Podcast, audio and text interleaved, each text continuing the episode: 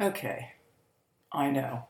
I am being less than reliable about this podcast. I apologize to myself since I'm the only one listening. This is supposed to be about exploring my life, figuring out what happened, and instead I find myself sitting here with my blood pressure probably nine hundred over five hundred, based on the fact that some idiot... I'm sorry.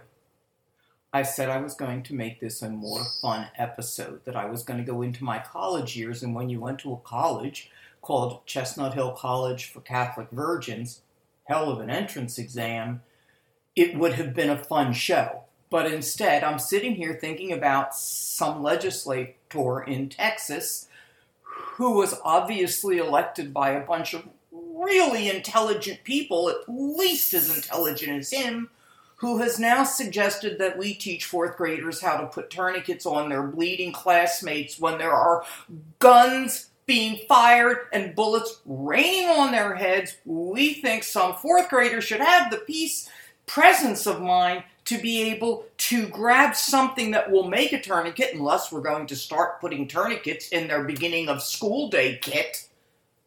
They're supposed to find something that works as a tourniquet, and while the bullets are still being fired, figure out a way to stop the bleeding friend who's dying next to them. Isn't that what you sent your fourth grader to school to learn? Screw math! Screw English! By the time they get to fifth grade, they'll know how to tie a tourniquet on a bloody, bleeding person.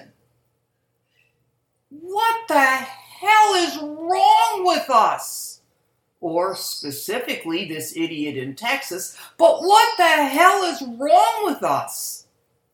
How have we not done something about this where we take responsibility and not keep laying it on the shoulders of grade schoolers? Every time something like this happens, there's another recommendation for another way that kids can try and save themselves, but no one wants to do a damn thing about the son of a bitch with an assault rifle. A rifle, may I add, as calmly as possible, that only belongs in war, not peace. So if we need idiots, and I mean idiots, with, with what has to be the smallest, tiniest penises in the world carrying assault rifles on their back when they go to get their morning latte, then there's something wrong with us. We as a country have taken a wrong turn somewhere, because I'm going to guess that if Washington and Jefferson and Hamilton came back to America today and saw that we were allowing people to have these kinds of weapons of war, not in a well-regulated militia, but in their back closet so they can grab it when you piss them off and tell them to please stop firing your gun at midnight because your baby's sleeping, because that way they can come right over to your house and kill you so you'll never complain to them again. That's what America's become, folks. It's embarrassing to admit, but these things happen all over our country. So you can't say this is just a Texas problem or, or, or, or, I don't know, California, New York subway. I don't know. You pick a place. It's not. It is everywhere. We as a country are failing mightily, and we are failing our children most of all, because we're sending them not to school, but to the killing fields. You have as much chance of your child coming home in a pine box as your child coming home with a pine box they made at school. I don't know how parents live with that. I don't know how parents aren't out in full force demanding that every assault rifle in this country be taken away and locked up. Or, my favorite, destroyed.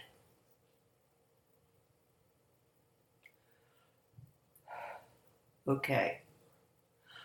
I needed to get that out before I could go on. Okay, let's go on to a fun story.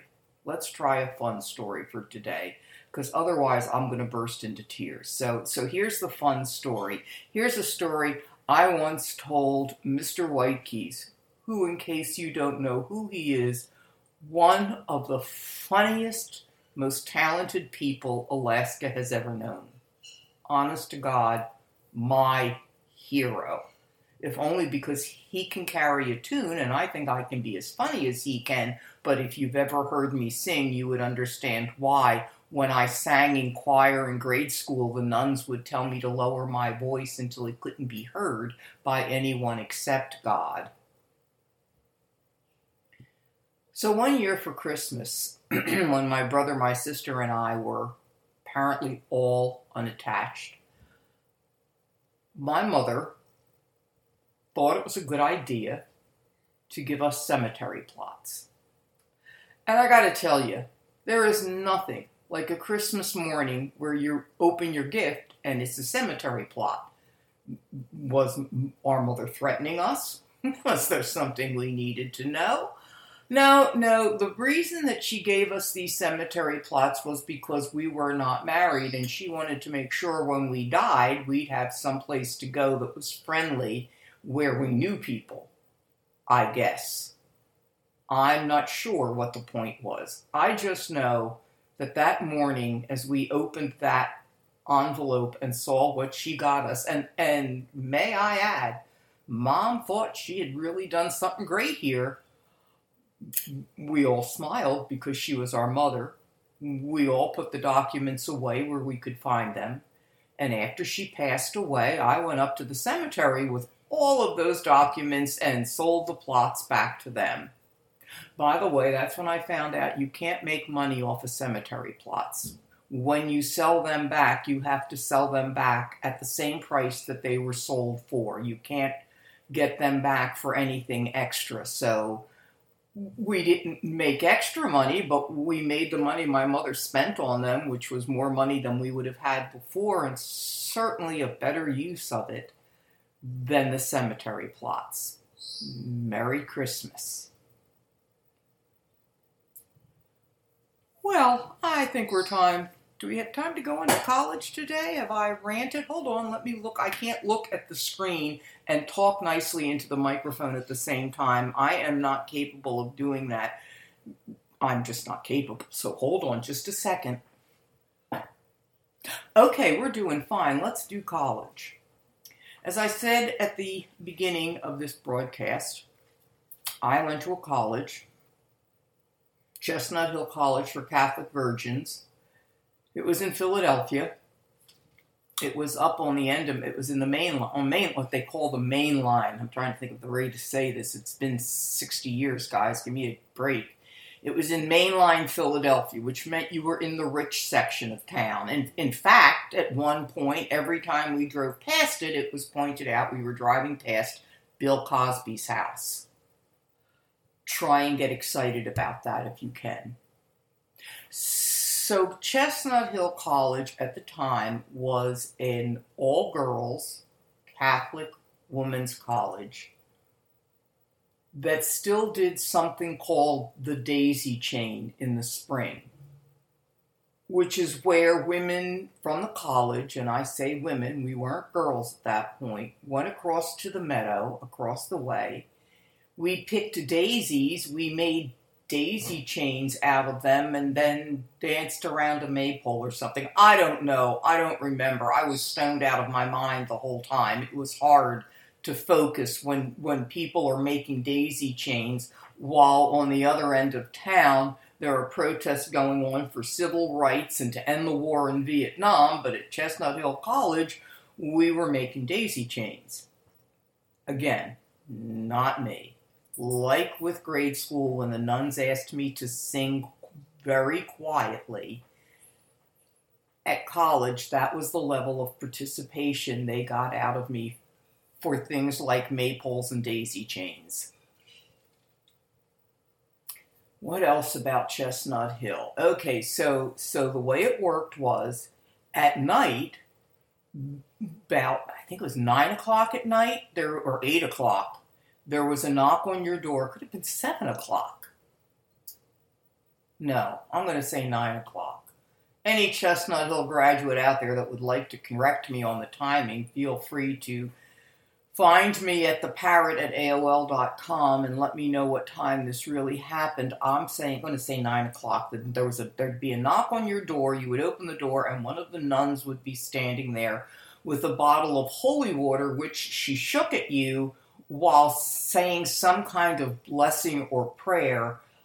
I don't know. I guess it was to keep the evil demons from raping you at night while you slept and grabbing your soul. I don't know. They came by every night and they did that. Again, Catholic Women's College, during the week, we had a curfew if you were an underclassman of seven thirty.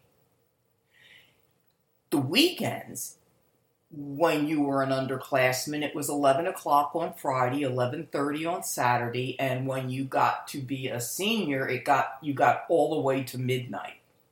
Now, on top of that, if you were dating, the young man who came to date you, and it was always going to be a young man, this was way before the time the Catholic Church acknowledged the fact that just maybe there may be gay people in the world, the young man would come to get you. He had to come sign in at the front desk where a nun sat. You had to sign in your, he had to sign in his name. He had to sign in where he went to college. It was assumed he was going to college or you would not be dating him. And then on Monday morning, if the guy who came to take you out noted his college as any other than a Catholic college, if he wasn't going to Saint Joe's or Villanova, if he was going to one of those atheist colleges like University of Pennsylvania, God forbid, then you had to go in and meet with the dean of students and explain to her, because it was, again, a nun, why you were dating someone who didn't go to a Catholic school, was probably not Catholic, and where did you think that kind of relationship was going to go?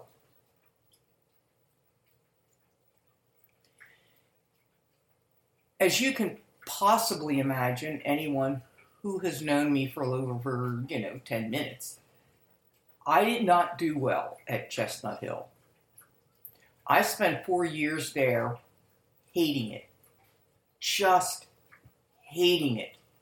I think I gained like sixty pounds or more. I, it was the first time I managed to go over two hundred pounds. I was huge. I, I, I didn't... There was nothing. There was nothing. I, I was embarrassed around boys. Never got asked to a dance, never was with the popular girls, had friends that we got involved in the civil rights movement. We went down to D C and got involved in the in the march in the fall of sixty-seven. I remember sitting there, taking acid, and watching, well, there was just this whole group of us sitting there who thought that if we used our hearts and heads together, especially now that we had taken acid, that we could possibly levitate the Pentagon and shake the bad stuff out of it. Um, maybe not something you believed, but it was something we believed, especially as we were being led. Wait a minute, hold on, hold on, I got it. Sorry, had to deal with the dog there. Okay. So at any rate, we were sitting there in front of the Pentagon, you know, with Timothy Leary leading us, so you knew it was going to happen. And, and well, for some of us, we thought we actually saw the Pentagon raise. But, but you know, a levitating Pentagon, I was told later, didn't really happen, so um, maybe I was just seeing things. But at any rate, that, that was my group in college, and despite the fact that I was in college from sixty-four to sixty-eight at the height of the civil rights and and anti-war movement, I was one of about five girls, women, who were involved in this type of activity. Most of the rest of the women at Chestnut Hill College were heavily engaged in the idea that when they graduated, the biggest graduation present they could get was their M R S, their engagement ring. That was the idea. You went to college to meet a guy who was in college who would then give you an engagement ring at graduation, and then you'd marry him, and so you would be married to a college guy as opposed to some regular guy you might have met at home who didn't have a college education. And we all know that without a college education, you're just, I don't know, I guess not worth it. Or at least that's the way it was when I was growing up. You needed to, to, to our generation needed to go to college. That was it, what you did after high school. No, no, no one told you about career opportunities. It wasn't that you were picking a school based on it having the best program for what you wanted to do. It was just when you got out of high school, the next step was college, because if it wasn't, then you had to get a job and work for the rest of your life. And And the belief was you would never get a job that made you enough money to have a happy life unless you went to college. Now, we all know that's a bunch of bullshit right now. We know that. Now, now that we're old enough to look back, we know that plumbers and electricians and, and all kinds of me- professions that worked with your hands and, and actually did things were also extremely, extremely intelligent, hardworking, and oftentimes making a hell of a lot more money than the person who went to college and decided to become an English teacher. No offense to any English teachers out there. So college wasn't wasn't fun. I didn't enjoy it. I can't think of one year I was there that I thought, wow, I can't wait to get back. I can't think of one thing I did there that I thought was a lot of fun. I can't think of a class I took that I really enjoyed. Nothing about those four years was meaningful to me. Yeah, it gave me a college degree. It's a degree I never, ever used, really. I ended up becoming a nurse because I got out of school, college with a biology degree, and that gets you jack shit. So I went on and became a nurse because I got a free ride to a nursing school in New York City, and I wanted to live in New York City, so I moved to Brooklyn. If I hadn't done that, I don't know what I would have done as a job. I'd have probably gone back to Atlantic City and going back to what I'd been doing before I got the college degree. I, I, I don't know. I have no idea. I got a degree in biology with a minor in chemistry, two of the worst subjects of my life. You ask why wasn't I a history and English major, which are two of the best subjects of my life, and I will repeat, I had a shitty time in college. I didn't know what I was doing. I didn't know what I wanted. I didn't know what the future held, and absolutely no one was sitting down and telling me about it. I'm not sure anyone, I mean, I'm I'm not saying I was special that way. I'm not sure back then that, that anyone going to an all-girls college, an all-women's college, got that kind of guidance, because honestly, the expectation was you got out of college and you got married. I didn't. I went to New York. It was the best decision I ever made. I lived in New York City from nineteen sixty-eight through the end of nineteen seventy-two. They were the best, what, four and a half, five years of my life. I, I well, I shouldn't say that. My life in Barrow, Utqiagvik, that was amazing. I'll talk about that later, because that was just the adventures and the, oh God, I just loved it there. But I also loved New York City, which is kind of weird if you think about it, because you don't get two different places than Barrow, Alaska in nineteen seventy-two and New York City in nineteen seventy-two. It's like opposite ends of the world. But, but for some reason, both places were what did it for me. Philadelphia, Chestnut Hill College for Catholic Virgins. As I said before, hell of an entrance exam. Don't know how I passed, but I guess I did. And then I got in. Did I mention that this was my mother's college? That, that she was the only college graduate that we knew of in her generation? Hell, she was the only high school graduate. My, my father didn't get his G E D until he was in his forties. My uncles didn't get to finish. I think maybe my Uncle Joe finished high school. I'm not sure my Uncle Freddie did. I know my, my Nonna wasn't a big person for education, which is why she pulled my dad out, though I'm guessing her two other sons were able to finish high school because Dad worked and brought money into the family. But college? This was an Italian immigrant neighborhood. Who the hell heard about going to college? I don't know why my mother did. I don't know why that was a thing in the family, sending her off. I, I don't know where that came from. I guess I never thought to ask. It was just the accepted way it was. Marion went off to college. The fact that she was the youngest girl, and God knows she was stunningly beautiful, and she was smart, though she admitted to me many times that if there had been a person who should have gone to college, it should have been my Aunt Ida, who wasn't even allowed to finish high school, that she was smarter. But it was Marion who went, and it was Ida who got to work and helped support her, the whole family did, to get her through college. She graduated college in the nineteen thirties, at a time when there was no one in our family who even heard of that. It's just mind-boggling.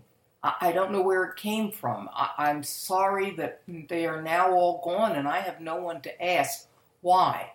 Why did, did this family, why did the Zuccardis of Cayuga Street decide that this one daughter, of all of them, this one daughter got to go to college, and everyone worked towards that end? Why?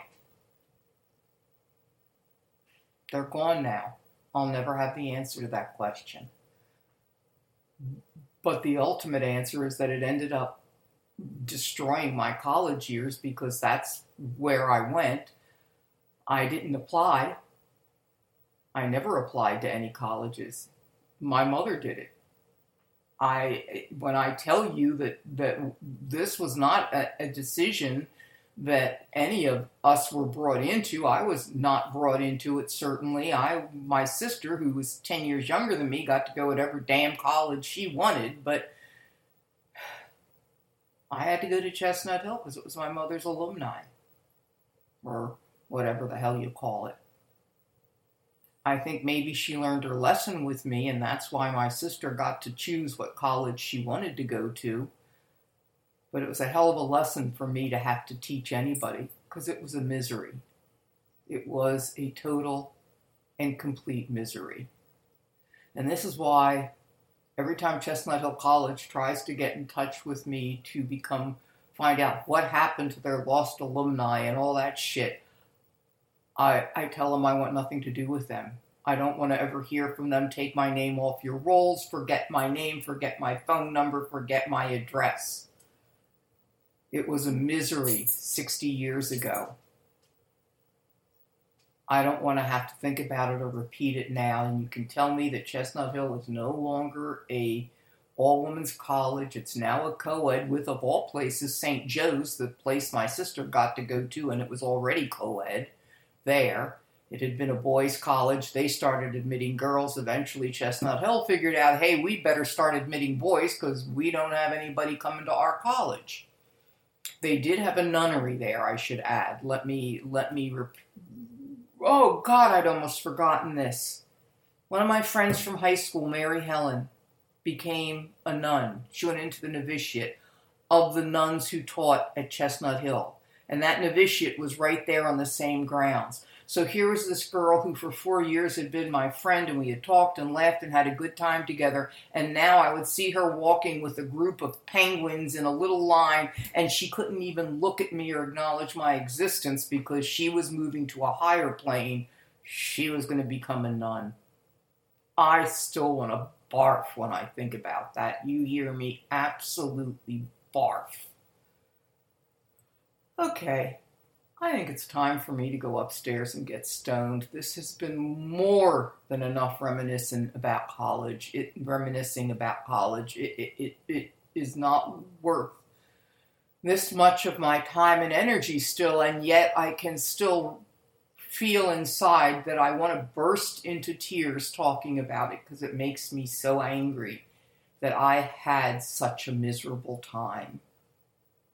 I don't know where my life would have gone had I been in a college where I wanted to be, had some guidance on what to study and what the future held besides an engagement ring at graduation. I, it, I,